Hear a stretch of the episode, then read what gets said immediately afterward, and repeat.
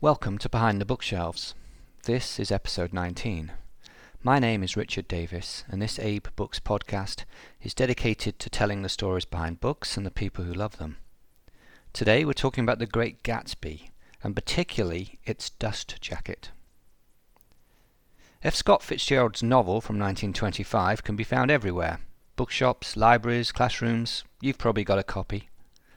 It's loved by readers for its exquisite prose but it's also adored by collectors, primarily for its dust jacket. You know the one.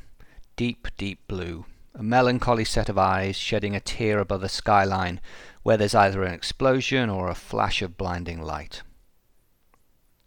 When complete with its original dust jacket, a first edition of The Great Gatsby is one of the most expensive modern editions on the market. Just such a copy sold for $180,000 at auction in 2009. This value comes almost entirely from the dust jacket, which is important in several ways. 1. It's beautiful.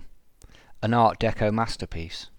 One of the defining symbols of the Jazz Age. The artist was Francis Cugat, who did no other dust jackets. It's called Celestial Eyes. That deep blue, and the eyes are almost hypnotic.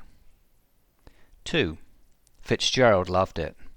When he saw the proposed artwork while writing the novel, he wrote back to his publisher imploring that the artwork be saved for his book, because he had written the themes conveyed by the art into the novel.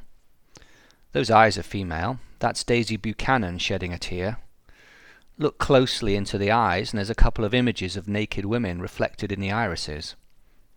3. This is the important bit. Dust jackets had been temporary things until this time. They were considered protective devices to be thrown away once the book was at home. Hence publishers didn't put much effort into decorating them, and sometimes covered them in advertising for other books. By combining a beautiful piece of art with a book, the publisher, Scribner's, was creating a marketing tactic that is universal today.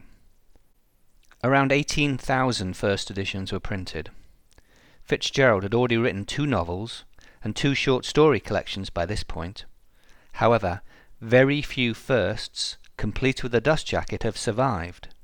That scarcity inflates the price. A first edition Gatsby dust jacket can be identified by a typo. J. Gatsby is spelled with a lowercase j on the back cover, and that J was hand corrected into a capital J by the publisher on every first edition copy. Not a nice job for someone. I actually prefer Tender is the Night to The Great Gatsby, but I seem to be in the minority. Hollywood especially likes Gatsby. It's the wealth and the car crash, I guess. That melancholy cover is also apt for F. Scott himself. He died before Gatsby had been labelled the great American novel. He worked in advertising before his debut novel, This Side of Paradise, was published in 1920. It sold well, and he turned to writing full time. He married the love of his life, Zelda Sayre, but she suffered from schizophrenia.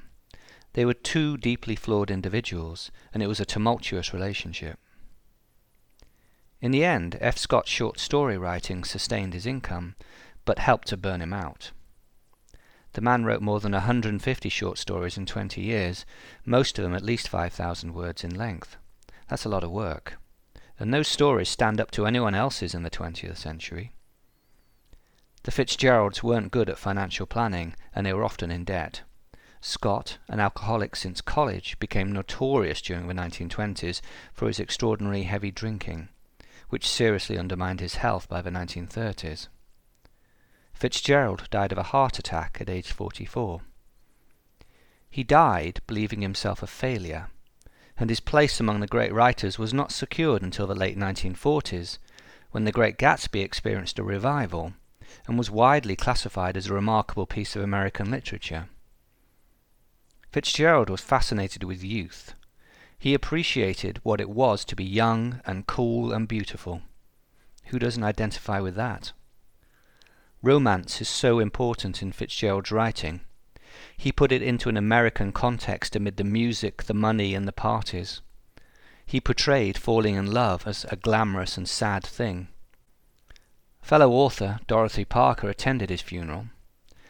It's been reported that she murmured, The poor son of a bitch, which is, of course, a line spoken at Jay Gatsby's funeral. So that's all we have time for this week. Thanks for listening. My name is Richard Davis from Abe Books. If you like the show, please tell your friends, or like it, or share it, or tweet it, or leave a comment. And we'll see you next time.